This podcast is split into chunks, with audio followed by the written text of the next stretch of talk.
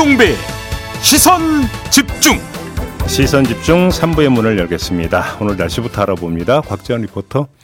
네, 요즘 폭발 사고가 많죠. 아파트 화재 시의 국민 행동 요령을 잠시 알려드리겠습니다.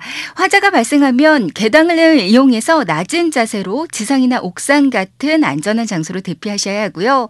이때 출입문은 반드시 닫고 엘리베이터는 타지 않는 게 좋습니다. 함께 가야 할 길을 묻습니다. 김종배의 시선 집중.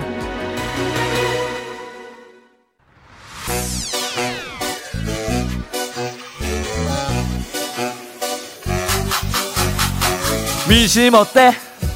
여론 어때? 총선은 어때?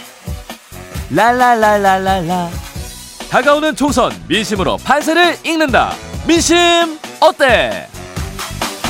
네. 코드가 아주 발랄하군요. 네. 저희가 총선의 해를 맞아서 총선 민심을 정밀하게 살피기 위해서 코너를 신설을 했습니다. 이름하여 민심 어때인데요. 앞으로 매주 수요일 이 시간에 두 분의 여론 그 분석 전문가와 함께 하겠습니다. 한분 한분 소개해 드릴 텐데요. 먼저 윤희웅 오피니언 라이브 여론 분석 센터장 모셨습니다. 어서 오세요. 네, 안녕하십니까? 그리고 이상일 케이스탯 컨설팅 소장 모셨습니다. 어서 오세요. 네, 안녕하세요. 네, 두 분 새해 복 많이 받으시고 앞으로 잘 부탁드리겠습니다. 네. 네. 자, 조금씩 뜨거워지고 있는데요. 오늘이 첫 시간이다 보니까 이제 몇 개 중요한 것만 한번 뽑아서 두 분께 좀 질문을 드려보도록 하겠습니다. 요 며칠 역시 최고의 관심사는 한동훈 컨벤션 효과가 지금 나오고 있느냐 안 나오고 있느냐 바로 이 문제인 것 같은데 두 분은 어떻게 진단하십니까? 예, 효과가 있다고 보는 것이 합리적일 것 같습니다. 그래요? 왜냐하면 음, 음. 그동안에 이제 사실 보수층, 보수 진영의 보수 성향층들이 굉장히 사실 느슨해져 있었습니다. 네. 그러니까 대통령을 평가하는 데 있어서도 어, 보수층 내에서도 사실은 원래는 대통령이 일을 잘한다라고 하는 응답들이 평균적으로 일- 일반적으로 봤을 때는 한 80% 육박을 해야지 그 지지층이 결집되어 있다 얘기하는데 그보다 좀 상당히 낮은 흐름들이 오랫동안 보여왔거든요. 그리고 네. 우리 조사 방식 중에 보면 많이 아시겠지만 ARS 조사 방식이 있잖아요. 네, 오늘 네. 그것을 논할 건 아닙니다만 사실 옛날에는 그 조사 방식으로 했을 땐 보수층의 보수 정당 지지율이 월등히 높게 나왔어요. 어. 예전에는. 어. 근데 요즘 같은 거 보면은 ARS 조사에서 오히려 진보 정당이 높게 나오는 현상이 나타나는데 예. 통상 우리가 ARS 조사에서는 정치 관심도가 높은 사람들이 참여한다라고 얘기를 했었거든요. 그렇죠. 어, 그런데 거기서 그 조사에서 보수 정당의 지지율이 좀 낮아졌다고 하는 것은 음흠. 아 진보 진영 유권자들이 결집도가 높아졌다고 볼 수도 있지만 음. 아 보수층의 결집도도 좀 낮아진 측면, 완화된 측면이 있구나라고 볼 여지가 있는 것이거든요. 이완 됐다. 예, 음. 그러니까 그런 상황들이 이제 있던 상황이거든요. 그런 상황에서 한동훈 비대위원장이 전면적으로 등장하게 되면서 일정 부분 기대감을 주고 하면서 최근에 보면 정당 지지율도 좀 오르는 흐름들을 보여주고 있거든요. 또 기사를 통해 가지고 차지하는 비중도 높아졌고 그런 네. 면에서 봤을 때는 뭐 효과가 어, 있다고 보는 것이 맞을 것 같습니다. 그러면 그 이제 지표가 국민의힘 지지율이 조금씩 오르고 있는 거고 그것이 한동훈 비대위원장 취임 후에 나타났는데 그러면 그 비결은 뭐냐 보수층 결집이다. 일단 네네. 일단 1차적으로 여러 가지 효과들이 있겠습니다만 1차적으로 어, 느슨해져 있던 보수층의 결집을 가져오는 데는 일정 부분 효과를 어, 보고 있다 이렇게 볼 수 있겠습니다. 이상일 소장은 어떻게 분석하세요? 예, 그 지난해 아마 크리스마스 성탄절 조금 전부터 어 올해 이제 신정 연휴까지 한 뭐 일주일에서 열흘 정도 시간을 굳이 이제 정치적인 표현으로 본다면 한동훈의 시간. 라고 음. 아마 아마 네, 총선 네, 시기로 네. 본다 그렇게 표현할 정도로 네, 이제 네. 주목을 많이 받았는데요. 예. 이 등판 자체를 이제 시기를 나눠서 저희가 1라운드가 끝났다 이렇게 본다면 음흠. 이거를 점수로 환산할 때 어떻게 부여해야 되나라는 부분을 생각해 봤는데 음. 저는 이제 뭐 학점에 비유한다면 아마 뭐 비학점과 시학점 사이에서 상당히 고민스러운 지점이 있지 않았을까. 어 그렇게 점수를 왜 그렇게 주세요? 그래서 이제 아마 뭐 근데 저는 근데 비학점에 가깝다고 보는데 네. 그럼 도대체 무슨 얘기냐 윤석열 대통령 차별화도 안 되는 것 같고 음. 뭐, 뭐 당정 관계 이런 것도 새로운 게 없는 것 같은데 네. 무슨 얘기냐라고 말씀하실 분들이 많을, 테- 많을 텐데 신년에 여론조사들이 많이 쏟아졌지 않습니까? 그렇죠. 이 조사들을 볼 때 그 지표상으로 나타난 결과가 예. 저는 이제 그래도 한동훈 컨벤션 효과, 그 예. 아까 지금 윤희용 소- 센터장은 이제 지- 보수 지지층 결집의 이야기를 해주셨는데 음. 실제로 그 음. 대통령 지지율은 그렇게 오르지 않았죠. 신년 여론사들 보면. 그 다음에, 어, 뭐 정권 견제론과 정권 뭐 안정론 예. 조사들도 굉장히 많이 나왔는데 대체로 한 10에서 15% 정도 차이로 정권 견제론이 높습니다. 이 흐름도 바꾸지 못했어. 네. 그런 그런데도 불구하고 음. 이제 각 여론조사에서 다, 가- 당장 총선이 다가온다면 어느 당을 찍겠느냐라는 숫자에서 국민의힘과 민주당이 비슷한 숫자들이 많이 나왔고요. 네. 동아일보는 특이하게 수도권의 각 이제 지역별로 팔, 수도권 세개 광역시도를 800명씩 조사를 하면서 음. 좀 이렇게 지역 민심을 볼 수 있는 조사를 했는데 여기에서도 서울과 경기도 인천 같은 경우는 국민의힘과 민주당의 어떤 지지 의향이 비슷한 수준이라 오히려 국민의힘이 약간 높았습니다. 네. 경기도는 좀 다, 른 흐름이었고 민주당이 높았지만 예. 이거는 뭐냐면 지난 10월 달에 보였던 강서구청장 재보선에서 나타났던 그 민주당 국민의힘의 참패 기류 이게 아마 지금 그동안 국민의힘이 굉장한 그 패배감과 무력감을 안겨주면서 음. 이 보수층이 이완되고 실제 그 당내에서도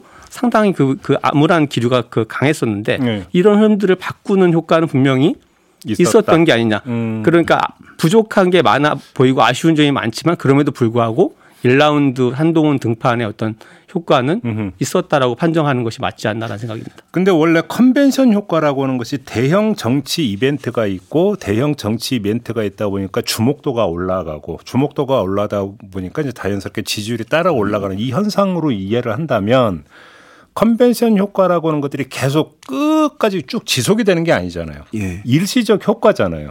그러면 문제는 두 번째 포인트는 자 아마 그러니까 빅데이터 상의 언급량 분석은 지금 저희가 안 했기 때문에 뭐하지만 조금 전에 이상일 소장님이 말씀하신 것대로 아마 지난 일주일간 언급량은 엄청 많았을 거란 말이에요. 그러니까 그거에 따른 결과일 수도 있는데 앞으로가 어떻게 될 것이냐도 사실 궁금한데 지금 전국을 순회한다고 하니까 그래서 이 효과는 더 지속이 될 것인지 아니면 그래도 그 컨벤션 효과가 일정하게 이제 다시 그러니까 뭐냐면 천장을 찍고 다시 조정 국면에 들어갈지 이건 어떻게 전망을 하십니까?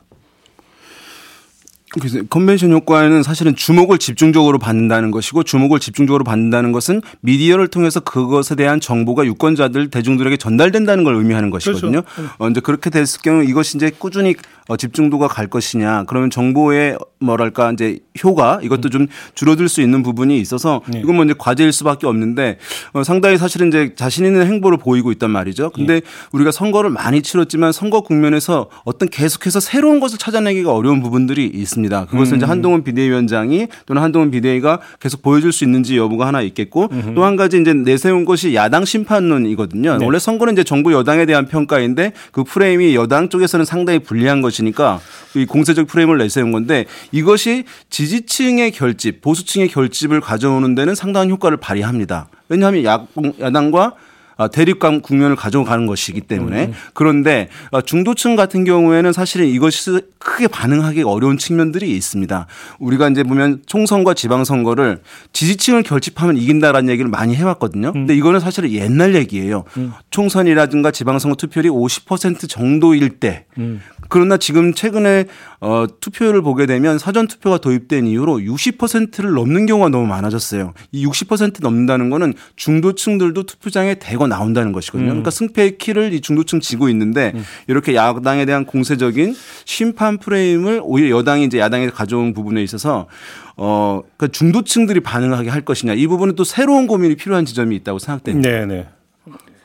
그렇죠. 컨벤션 효과 자체만으로 그거를 이제 유지한다라는 것은 한동훈 비대위원장의 좀 상당히 뭐 대중적인 인기가 좀 있는 걸로 나타나고 있는데 그런 어떤 모습들만 가지고 뭐 전국을 순회한다고 해서 그게 계속 유지가 될 거냐 그렇진 않죠. 아까 이제 제가 1라운드란 말씀드렸는데 네. 결국 이제 등판 이후에 2라운드는 그러면 그렇게 신선하다고 평가받는 한동훈 비대위원장 등판 이후에 어떤 컨텐츠를 실을 거냐의 문제잖아요. 그렇죠. 거기에 대해서 이미 한 가지는 사실은 좀 많이 빠져 있습니다. 뭐냐면 그것이 이제 윤석열 대통령과의 어떤 차별화, 뭐 당정 관계, 우리 수직적 당정 관계 개선이라고 말하는 그런 부분들을 과연 넘어설 수 있냐라는 문제가 하나 있었는데 이거는 사실 그동안 너무 많은 그 공격들이 있었어요. 그건 못 넘을 것이다. 네. 그것이 마치 기정사실화 돼 가지고 어느 정도 그 기대감 자체도 저는 빠져 있다고 보거든요. 네. 그렇지만 그 한동훈 비대위원장이 이야기한 대로 그럼 그 그것이 아니더라도 정말 새로운 정치 내지는 정치 혁신 그다음에 그런 어떤 386 운동권 정치 청산이라는 컨텐츠를 가지고 그 가치를 가지고 정말 이제 일반 그 한동훈 비대위원장의 표현에 의하면 동료 시민들인데 지지층 이외에 다른 어떤 일반 유권자들에게도 그런 것들을 어필하고 소구할 수 있느냐 이 시험대가 이제 시작이 되겠죠. 그러니까 아마 이제 그 이 2라운드의 어떤 개시점이 바로 이 김건희 특검법 이거 아니겠네. 이제 다들 이렇게 이제 봤던 건데 어, 일단 뭐 정부로 이송을 어제는 안 됐고요. 그건 좀더 나중에 저희가 한번 좀 짚어볼 기회가 있을 것 같고 지금 두 분의 말씀을 일단 정리를 하면 한동훈 컨벤션 효과는 있고 그 컨벤션 효과의 가장 그 기본은 지지층 결집이다. 이렇게 좀 진단을 해 주셨는데 그러면 두 번째는 중도 확장성 아닙니까? 그러면 중도 무당층에까지 어필을 해서 지지세를 확산할 수 있느냐? 이게 이제 중요한 포인트인데 이게 이제 중도 무당층이니까 너무 그러니까 그럼 제가 약간 바꿔갖고 2030 세대로 한번 얘기를 돌려서 한번 질문을 드려볼게요. 각종 여론조사를 보면 2030 같은 경우는 차기 지도자 조사나 여러 가지에서 보면은 숫자가 확 떨어진단 말이에요. 그리고 오히려 무당파 쪽에 대 성격을 되게 아주 강하게 띄고 있고 그래서 세대로 놓고 본다면 2030에게 어필할 수 있느냐 없냐가 사실은 그렇게 놓고 본다면 확장성의 핵심 아니냐 이렇게도 볼 수 있을 것 같은데 어떨 음. 거라고 전망을 하십니까? 일정하게 어필을 하면서 다시 음. 이들을 지지세로 전환시킬 수 있다고 그렇게 전망을 하세요. 어떻게 보십니까? 그 한동훈 비대위원장의 좀 어, 예상보다 좀 빠른 등판들 많은 예상을 했지만 음. 거기에 이면에는 사실은 어 2030에 대한 이제 고민도 담겨 있다고 정치적으로 해석할 수 있을 것 네, 같아요. 네. 왜냐하면 이준석 전 대표가 신당을 이제 만들어 가는 과정 중에 있을 텐데 음. 어 그랬을 경우에 이제 2030이 그래도 뭐 어, 일정 부분 이준석 신당에 반응할 가능성이 있다고 이제 보여지고 있어요. 과거의 네, 그런 네, 이제 경험 네. 때문에 네. 어, 그렇게 되면 사실은 세대 한국에서 이 세대가 정치 분석하는데 매우 유용했는데 지금은 완전히 바뀌었는데요. 그렇죠. 한 이제 15년 전만 하더라도 우리가 이런 얘기 했습니다. 2030의 진보, 40의 중보. 중도, 그다음에 5060의 보수 이런 얘기를 네, 했는데 네, 네. 지금은 이런 얘기 안 해요. 그다음에 이제 한 5년 전까지만 하더라도 2040 진보, 50대 중도, 또 60세 이상 보수 이런 얘기를 했어요. 네. 지금은 이런 얘기도 안 합니다. 네. 그 너무 참 세월 그 시간이 빠르고 변화가 크다고 할 수 있는데 지금은 4050 진보, 음. 그다음에 뭐 60대 초반의 중도, 65세 이상의 보수 이렇게 표현을 하는 가운데 2030은 얘기가 빠져 있어요. 네. 그러니까 2030은 사실상 어 이념으로 구분하지 못하고 네. 별도로 떨어진 어 그룹으로 이제 인식을 하, 하고 있는 상황이거든요. 네. 2030은 사실은 이제 중 중도 또는 무당층이라고 보는 것이 이제 합리적인데 여러 가지 사실은 엄밀한 부분은 아니겠습니다만은 음. 그래서 사실 2030은 무주 공사하는 상황이에요. 그러니까. 그러니까 여기를 누가 이제 사실은 점유하느냐에 따라서 예. 선거 결과는 앞으로 선거 결과가 달라질 수밖에 없는데요. 예. 그래서 그것이 어, 이준석 신당 등으로 다른 데를 가는 것을 막고자 왜냐하면 2030의 여러 가지 특성들이 있겠습니다만은 기성 정치권에 대한 반감 등 이런 데 이것 기본으로 가지고 있는 것이니까 한동훈 비대위원장이 정치권 출신이 아닌 부분들이 있기 때문에 음. 다소가 이제 일정 부분 그것을 커버하는 측면이 있을 것이다라고 하는 측면이 반영되었을 것이라고 봐요. 예. 그러나 이제 2030 같은 경우가 우리가 봤을 때 키워드를 분석했을 때 사실은 저는 다양성이라고 봐야 된다고 생각하거든요. 어. 그 안에서 남자와 여자애가 벌써 차이가 난 것은 보여주었죠. 하지만 또 그 안에서도 또 다양하게 이제 우리가 알지 못하는 그룹들 나눠지고 있고 음. 지금 여러 정당들이 구애를 하고 있는 상황이어서 사실 2030이 단일한 그룹으로서 어느 정치 세력에 전면적으로 전폭적으로 가는 흐름들이 앞으로 나타나기 힘들거든요. 세대 내의 어떤 그 정치적 이념적 정체성을 하나로 규정하기 너무 힘들다. 힘들다. 그래서 과거보다는 그 효과가 음. 아, 좀 줄어들 수밖에 없는 측면이 있고 그래서 이제 그 2030을 사실은 확보하려고 하는 캠페인 전략들이 각 정당에 네. 이것이 생각만큼 크게 나타나지는 못할 것 같아요. 어허. 하지만 나- 다른 쪽으로 다 가버리면 안 되는 것이기 때문에 음. 저는 구애를 계속 하긴 할 텐데 어, 한동훈 비대위에서 2030 세대에 대해서 접근들을 이제 지금 비대위 구성들 통해서 보여주고 있습니다만은 음. 실질적으로 어, 그 효과가 과거에 이준석 어, 전 대표가 대- 했던 때만큼 나타날 수 있을지 그 부분에 대해서는 좀 의문이 들 수 있는 부분이겠습니다. 이상일 소장은 어떻게 보세요? 저는 그 이 2030 세대를 하나의 단일한 그룹으로 묶을 수 없다라는 이제 윤용 센터장의 진단에 동의를 하고요. 네. 그런데 이제 그럼에도 불구하고 어 정치권 입장에서는 반드시 이제 좀 구애를 해야 되는 그래서 설득을 해야 되는 대상인 것이고 근데 음, 그렇죠. 그동안 보면 이번에 그 신년 여론사들에서 그 또 한 가지 좀 재미있었던 게 자료들이 좀 성급하긴 합니다만 차기 대선 주자를 놓고 조사들 많이 했잖아요. 거기에 보면 이제 한동훈 비대위원장과 이재명 대표를 상정한 그런 조사들이 있었는데 그 제일 엇갈리는 게 바로 그 조사던데요. 근데 그 조, 예. 어떤 조사는 이재명 대표가 앞서는 걸로 나오고 네. 어떤 조사는 한동훈 비대위원장이 앞서는 걸로 나오고 확 갈리던데요. 그 여러 개 워낙 여러 개가 나왔기 때문에 결국 그래도 본다면 흐름으로 본다면 이제 한동훈 비대위원장이 뭐 장외에서 빠르게 치고 올라왔다. 뭐 거기까지는 이제 일반적으로 동의가 되는 그래서 뭐 각축적인 것도 있고 아닌 것도 있었는데 그 자료들을 지금 세부적인 그 세대별 지지 경향을 보시면 예. 아직 그 한동훈 비대위원장이 굉장히 빠르게 그 차기 뭐 지도자 반열에 올라왔지만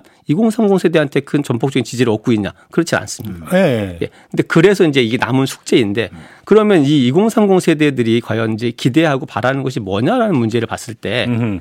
가치나 정치 성향으로 봤을 때는 진보적인 성향이 각- 많이 있죠. 네. 그러다 보니까 이재명 대표한테 많이 기울어 있고 음. 그 다음에 세대 자체를 이렇게 대변하는 어떤 특질로 보면 이준석 전 대표가 마- 많이 그 어, 소통을 했던 그 네, 세대가 네, 되고 네. 한동훈 비대위원장은 그 새로움과 새로운 정치라는 걸 가지고 그걸 나- 들고 나왔는데 여기에서 과연 이제 2030 세대들의 마음을 음. 음흠. 얼마 누가 얼마나 소통을 하냐에 따라서 저는 이제 이게 좀 흐름이 바뀔 거라고 보는데요. 음. 네. 한동훈 비대위원장이 생각보다 그동안 정치적으로 커온 과정을 보면 이 소통력이 굉장히 좋은 정치인의 성격에 서- 그 속하거든요. 이런 부분들이 이제 어떻게 발휘될지를 아직까지 정책이나 공약 가지고 차별화되는 부분들은 좀 약할 것 같고요.